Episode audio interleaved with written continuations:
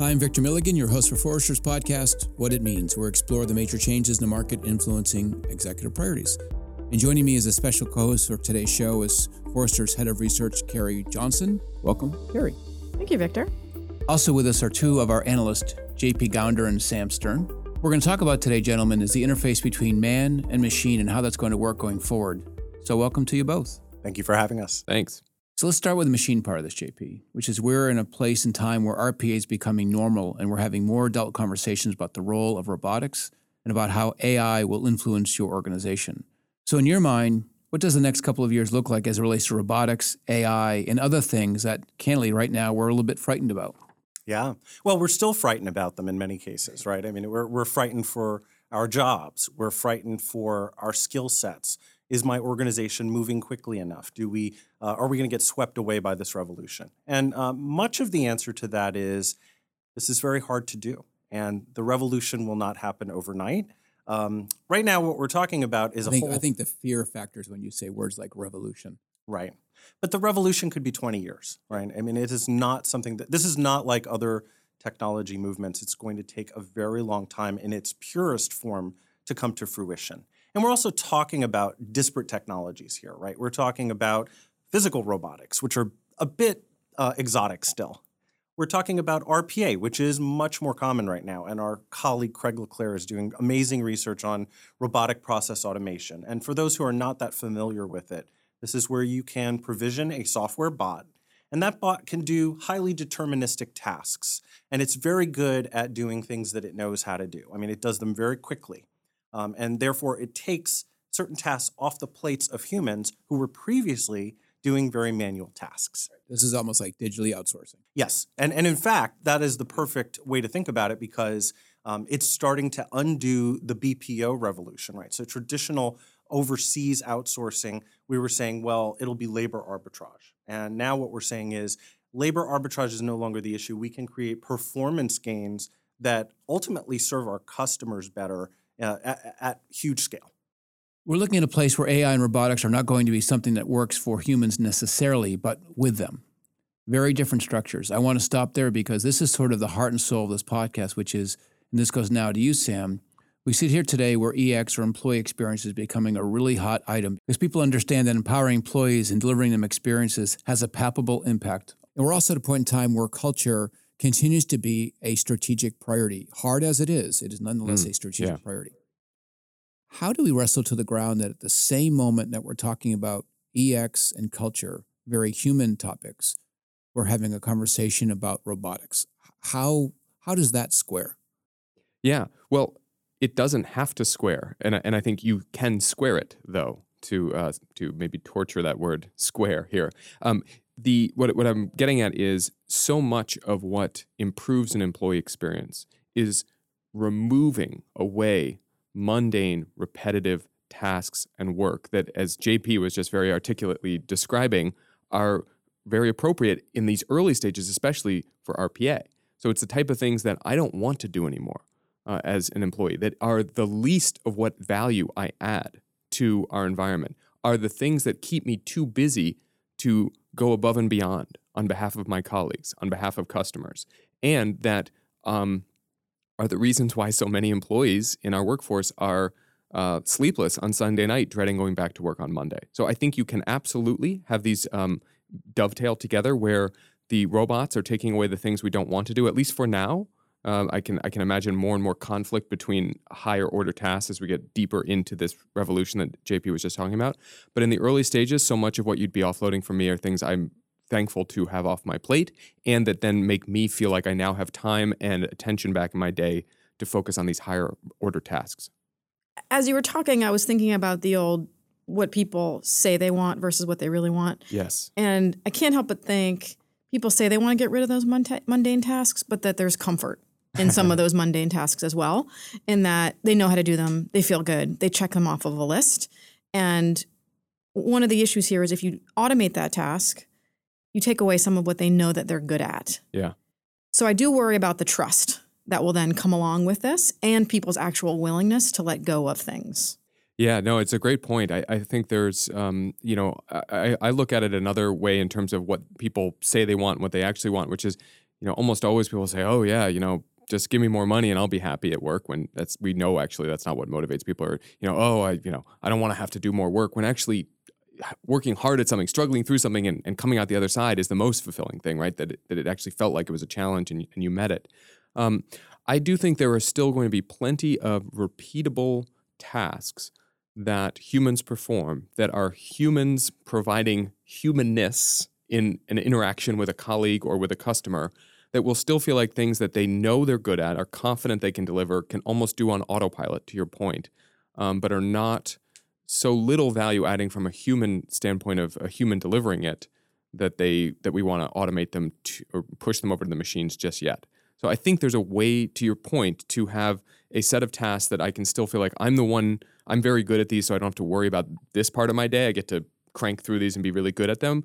But also, I don't worry that they're necessarily going straight over to the uh, the robots as soon as they get good at them because there's a human element to this that makes it better for me as a human to to do it. Yeah, and I see this as a two step. The first one is discomfort. I'm uncomfortable with change. The other one is when you said the higher order, when I move from the the technology works for me on my behalf to make it more efficient and allow me to do higher order things. And now the robots are doing higher order things too. Yeah. Now they're competing with me. They're displacing me. There's a set of words that are really uncomfortable.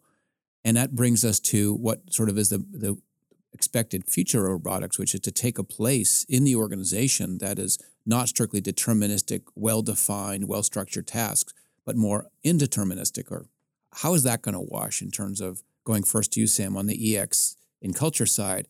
How are we preparing humans for a place that may be coming sooner than most people think? Yeah, well, I, I think you do. Um, you know, you brought up the idea of sort of loss aversion or the sort of fear of the change that's happening, and and I think Carrie, you, you your earlier question raised a really good point that you want humans to feel like there's still some core of what they do that they are they're going to get to hold on to, not forever. We're not, you know, this isn't a jobs guarantee program, but that you feel you can feel comfortable and confident that what you bring to the table will still be valued. Um, and so I think there has to be some kind of conversation around that, you know, making explicit what value you are adding as a human, which is maybe not something, JP, I'd love to hear your point of view on this, but it's not something we've necessarily had to do before, right? This is what you as a human provide versus what our robots that are doing more and more of this um, non, you know, very specific defined task uh, work are starting to do. How do we help you understand where you still add value and where you're going to still have a part to play? Let me uh, give three quick vignettes of examples of how I've come across this in my research. So, to Carrie's point, um, it could change the way that we hire. I had uh, an IT leader say, you know, we used to hire people to do these manual jobs, and that was kind of what they really liked to do. I mean, they found it kind of zen. I do this sort of mundane hmm. task and I do it repetitively but well. That person now needs to have what I've labeled constructive ambition because they're going to have to become a bot master they're going to have to grow into a role where they're still handling exceptions. Um, they're still handling the 20 to 30% of things that the bot doesn't identify and do well. But they also have to manage the bots and make the bots better and teach the bots. And by the way, this is true whether you're talking about RPA, AI, or even physical robotics. All three of those work that way. So, my first vignette here is about uh, the evolution of that person. And on vignette one, I think it would be really cool to have a job called Bot Master. Yes, and that is a, a real job that it's a people real are cool, starting to. That's a cool title, but not yeah. for everyone, right? Not everyone no. has the disposition. Vignette number two relates to some things that that Sam was talking about. Um, I featured a, an example of a company that was deploying chatbots for both internal employees and for customers, and they realized they had a big problem. They couldn't make the chatbot sound very um, human right? So they went to the local MFA program, the Master of Fine Arts program, and they hired professional novelists to come in and write the dialogue for the chatbot. So this is a great example of the humanness that Sam was talking about, where there are certain kinds of skill sets that will always be valuable that machines will not be capable of doing. My third vignette um, is basically about uh, sort of the, the change management piece and, and the culture piece, and what we call RQ, which is the robotics quotient. We've published some, some research about this. And it requires um, that leaders, that they training and development, that people invest in helping people with this revolution. Yeah, I want to dig at that a little bit because you know there was IQ, and I won't comment on my score. Uh, mm-hmm. Neither will I. Yeah, yeah. There was EQ, which I certainly won't comment on that score, and now RQ. And it's a very different measure of a human's comfort and ability to adapt to, interface with, guide, and be guided by robots. How do we even understand what RQ is? Because it's it's easier to dissect IQ and EQ because we sort of deal with that every day, but RQ appears to be kind of a foreign thing. Yeah, so we think of RQ as the ability of individuals and organizations to learn, adapt to, trust, collaborate with, and derive business results from working side by side with robots, right? So it's this there's all these five things. I, I, have to learn how to work with these new entities. I have to learn to trust them. I have to learn um, how to adapt my business process. So people, leaders, and organizational structures all have to grow and evolve to accommodate this new worker, the digital worker.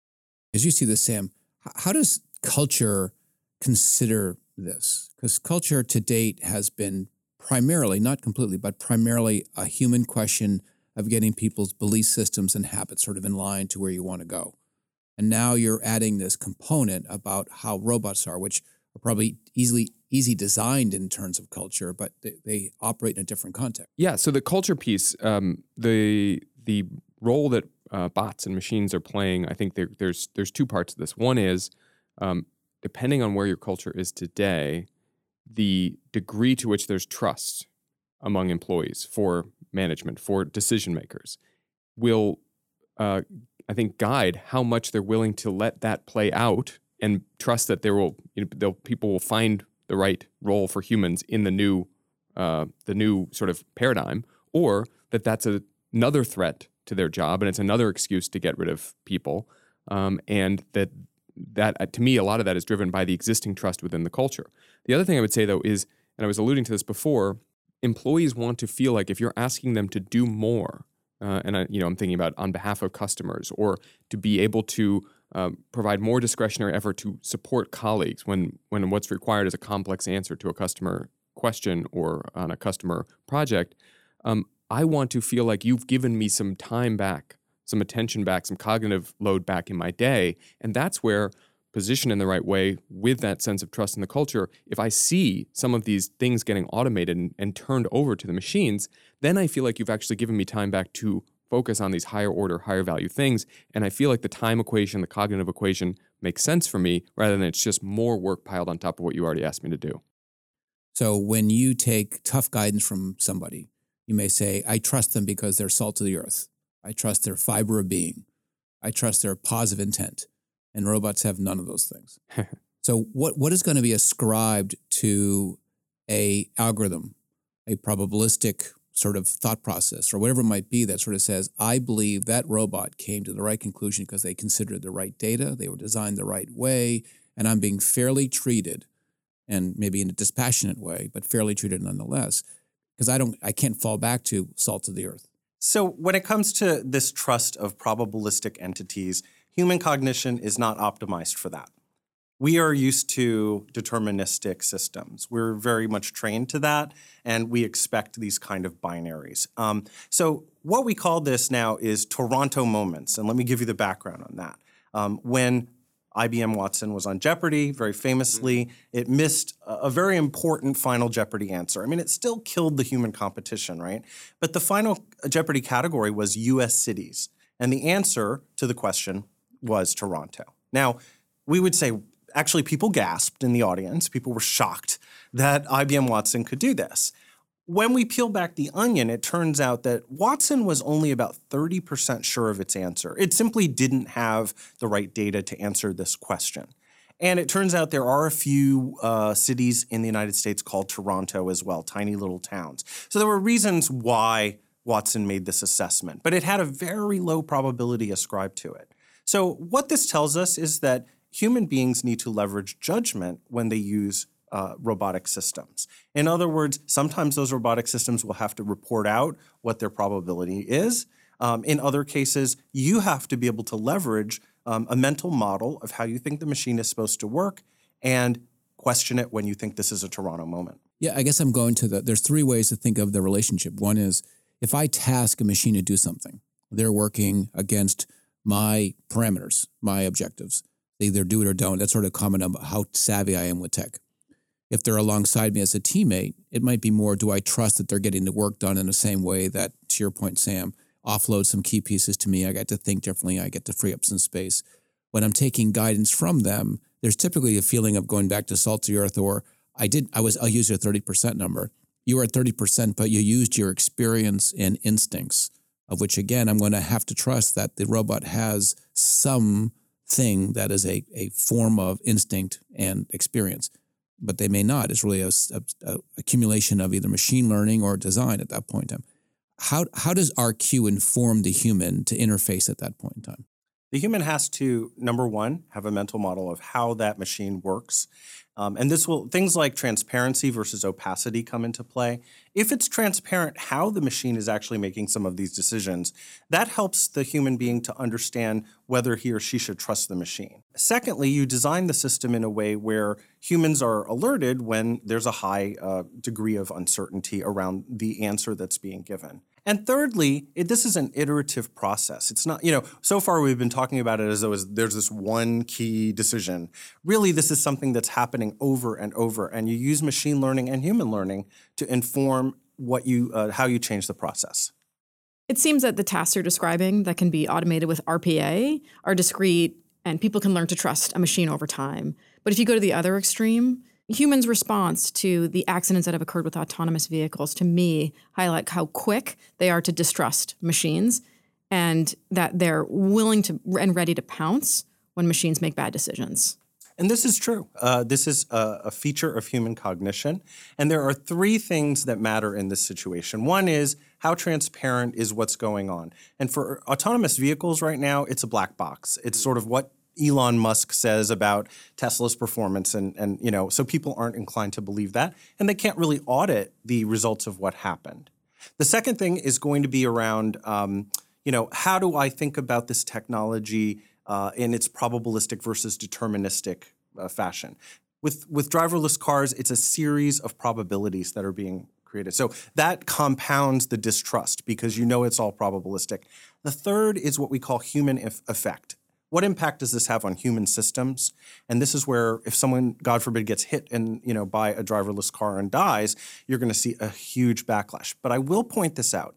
For many, many years, for 30 years or more, we have been landing airplanes automatically. Uh, the degree to which an airplane is actually driven autonomously using software is would be alarming to people who fly often if they knew.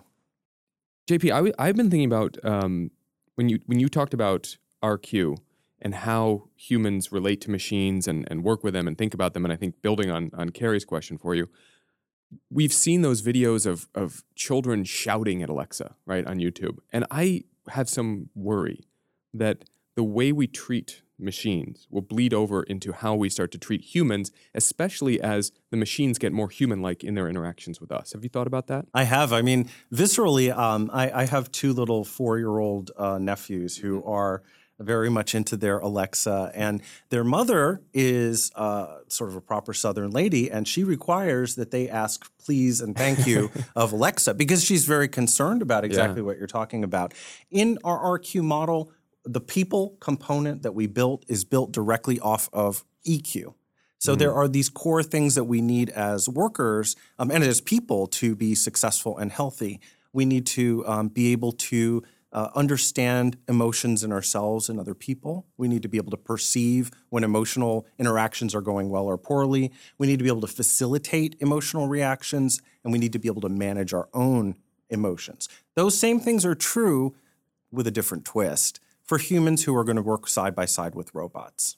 I mean, this this forces a a hyper maturity of the interface because the interface can't be a keyboard in that context it has to be a natural interface because I have to be able to say things the way I want to say them in my voice, hear words that make sense to me, hear tone with some physical communications goes along with it to get a sense of like what actually is happening in this communication with with a computer myself to it and it back to me is is that part of the RQ, which is how do these semantic interfaces or natural interfaces, how do they exist? How do they form? Yeah, and you know, we're not there, right? I mean, on all of those things that you've just mentioned, we're at the early phase, right, of developing them.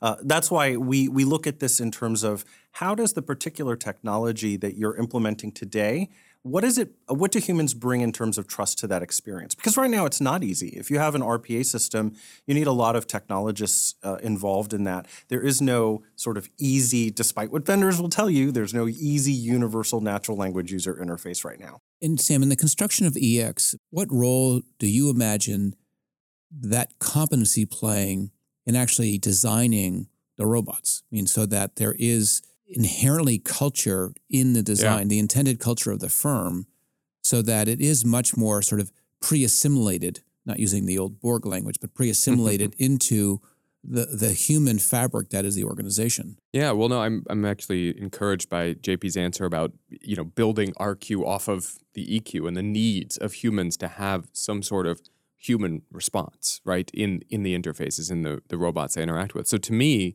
um, as more and more of my interactions as an employee are coming with non-humans, uh, as we collaborate in a way to deliver a customer experience to to deliver our products and services, it should be a design principle in the creation of those interfaces of those robots that they be able to you know interact with me in as human a way as possible.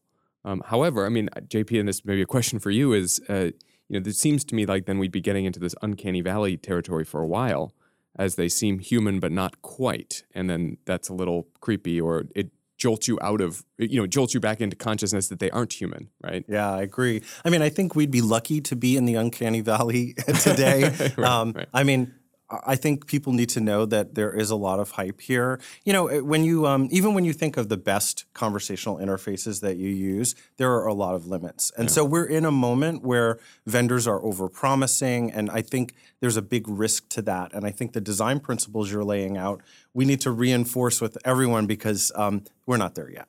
We're not there on the human conversational interfaces, but we are with RPA, arguably, and tasks. Correct? I would say with RPA and tasks, there is effectiveness, there is ROI, there is um, even the ability to reinvent parts of your business. None of that is human, right? What struck me when Sam was talking about change management in an organization that employees needed to be able to trust this wasn't a reason for employers to do, say, more layoffs. Yeah. But it's the companies that have been doing a lot of layoffs that are in the most need of, say, RPA to automate old tasks and move forward and be creative and thrive.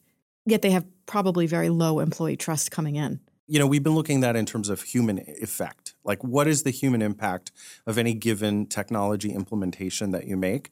That's something that you need to take very seriously because you will have to make other kinds of investments. That said, I've talked to many organizations who, yes, they had some level of downsizing. They, they went with RPA, let's say. In the ideal case, when they've done the things that Sam is talking about, the people who were left behind were much happier with their jobs because, generally speaking, um, there are these tasks that people simply don't want to do. I'll give you a great example, and both of you are hiring managers. You know, when you when you hire a new employee, there's all this employee onboarding. You have to email somebody to get them a laptop and a license for software and an office and a phone and all of these things. Um, and the reality is that's usually a very manual process in most organizations, and no one enjoys doing that. With one RPA bot, you can do all of that instantly. And can I just add to that? I mean, I think what you you raised a really important point there that it's not as if we are in some golden age of great jobs with high engagement. Um, you know, every year when Gallup's employee engagement index comes out, it's a chance for everyone to hem and haw about how low engagement rates are and how so many employees are disengaged, and the numbers never change; they're static year over year. So, exactly to JP's point, um, you know, we have an opportunity. We have a huge gap between um, you know the vast majority of employees not being fulfilled by or loving their job. So there is an opportunity here. So let's talk about time for a second. So we're, we're talking about going into the uncanny valley, then coming out the other side. What is the timing that you're envisioning here, JP? Are you talking two years, five years, seven years? What is the timing? It rather depends on the technology. Um, I mean, so five years is a credible starting point to some of these dynamics. Yeah, you know, a lot of organizations we have a bell curve of organizations out there. You may see leading edge organizations who are doing some really magical things with AI and robotics um, in the near term, but that's not going to be very commonplace. Uh, and most companies in the world are going to struggle to have the infrastructure in place, the data, the systems to, to make this work. So, what we're, we're positing with the RQ thesis is there are investments that you can prioritize to kind of move yourself to the next phase, and then you'll be ready. But uh, for RPA, we're here today. I mean, again, Craig Le Clair, our colleague, is you know talking every day to help people do this. But that is a very discrete, deterministic task orientation. For the broader kind of I'm working with an AI system, you're looking at 10 years, 20 years. I mean, it's going to be a long journey. But on those in the front end of this thing, I mean, in a prior uh, podcast or prior discussion, Sam, you know, some of the more arduous, complex culture tasks may take up to five years. I mean, there's there's a large yeah. window of time to bring the organization from where it is to where it wants to go. That's in your window, JP. I mean, I guess that's where these things sort of collide or or or dance with each other, which is the design of culture now has to consider that a very likely scenario is that there's a larger play here for going back to the cut I made earlier, which is not that technology is working for me, but now working with me. Yeah. So that has to be considered because the windows are now on top of each other. Yes. Well, so let me offer the rosiest possible timeline scenario here, right? So culture change takes a long time, at least five years. RPAs are happening in the near term, right? It's happening now we are automating mundane tasks. We are maybe building up an equation in that early phase of that of the automation where I am trusting that what you're automating is the stuff I didn't really want to do. You're making a better version of my job. That builds up the trust factor as we change the culture of the organization so that on the back end of that, as I have to now work with much more than work than direct the work of the robots, the trust factor has been built up because you have elevated my job to a level where I actually feel like I'm really contributing to meaning and purpose and, and, value delivery in the organization in a higher way. It seems to me that one of the pieces of equation is that the, same workers that are getting increasingly comfortable have to be part of the design of these of these robotics because they live the job. And one way to trust the outcome is to design the outcome. Do you envision that because it used to be that technologists design it sort of over there and they place it here in front of the other person. Do you envision that the design equation here will change and that the people who are affected by it will become part of the whole process? This is exactly what we're finding. And it's fascinating because um, there was a lot of skepticism about this. But let's say you were um, in the finance department and your job was financial reconciliation, and you're looking at ledgers and incoming and outgoing outflows. Very manual process for most organizations. Now you can have an RPA bot that can do it. But guess what? The bot can only do 60 to 70% accuracy. And so you have this long trail of exceptions where the employee still has to do those things. They have to handle the exceptions, and then they have to teach the bot.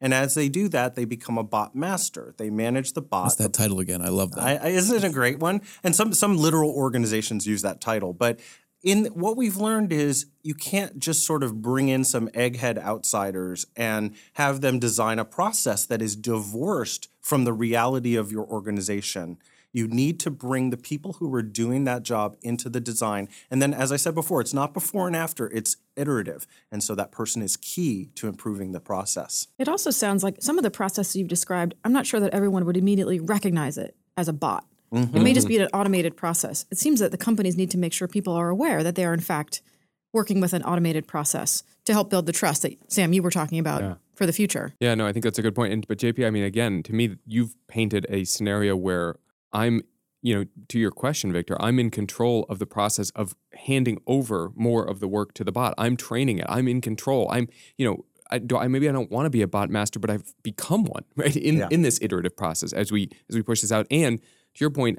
I'm not being asked, I'm not being called into a one day workshop to design the interactions with bots. We're we're doing this in an ongoing relationship, and I'm actually building a relationship with this bot or this automated process if we're not calling it a bot, right? This conversation is being had at a time where the economies are growing and jobs are essentially aplenty. But there's increasing talk of whether because of trade wars or other dynamics of the business cycle that we're heading into a place where we're heading towards recession, where jobs are going to become much more precious. Does this dynamic change? Is it swayed by economic swings like this, or is this sort of it's just going to go regardless? Oh, I mean, it will go regardless, but it would be uh, turbocharged if there is some sort of recession. You would start to find that there'll be too much work to go around, and that filling in, particularly with RPA bots, would be a viable solution for everything from scheduling meetings to you know doing really hardcore work processes. That's what I would say. So turbocharged in terms of speed does it also create in the concept of trust a natural resentment to the machines because they actually saw that happen to me this was mm. a, a palpable moment where i lost my job to the machine kind of thing right it's not an it worker training someone from another country to, to take their job it's an it worker That's training right. the bot to take their job right it right? begins the narrative it you the folklore begins does that injure trust does that defer sort of the larger story you guys were telling even though RPA will have a you know palpable effect of sort of creating efficiency in the downturn. Yeah, I mean, eh, look at what happened in the uh, 1800s, right, with the mm-hmm. Luddites. I mean, yeah. we still use the word Luddite for a reason. And there was economic recession combined with automation uh, used in agriculture. This led to literal riots. So imagine we have another jobless recovery, but this time it's because bots have taken over so many jobs.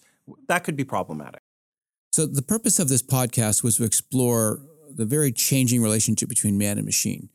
I mean, one could argue that we're heading towards a collision. One could argue we're heading towards a moment of synchronicity. So, what does it mean to leaders designing culture or designing their business in a future of which is a very different relationship between man and machine? So, I'll start with you, JP. Well, I mean, it means that we have to start investing in some of the prerequisites that are going to make this successful. Um, that is to say, we need to rethink uh, learning and development for our workers. And I'm not talking about the technology workers, I'm talking about the workers who are doing those manual jobs today. They need new skills, new uh, sets of opportunities, they need career paths. We need leaders to start thinking a little bit more algorithmically and have a plan. How are algorithmic systems going to be a part of my workforce in the future? And we have to have things like budgets, boring things like budgets mm-hmm. for uh, training and things like that. So organizational change that makes sure that those commitments are met. Yeah, and I I would say that we spent you know the, the vast majority of the 20th century, ever since the the assembly line came along, uh, taking the humanness out of jobs that we asked humans to do. Uh, and so, to me, there's a real opportunity as we move forward with greater automation uh, to bring humans back to doing the things that humans are best at doing to you know um, reading and reacting to emotions from other humans to bringing a personalized touch to experiences to interactions something that is even more prevalent as more and more of the economy is a service-based economy. So i'm really encouraged by this because i think it, it allows there to be while i completely agree with jp that we need to work better with the machines that we're working better with there can be clearer distinctions between what are human optimized tasks and what are machine optimized tasks and humans can focus more on doing things that they're best at doing a great conversation, gentlemen. Thank you very much. Thank you. Thanks. Thank you. If you like what you heard today, please subscribe to Forrester's What It Means podcast on iTunes, Google Play, SoundCloud, Stitcher, or TuneIn. And don't forget to leave us a review. To continue the conversation, follow Forrester on Twitter and LinkedIn. Thanks for listening.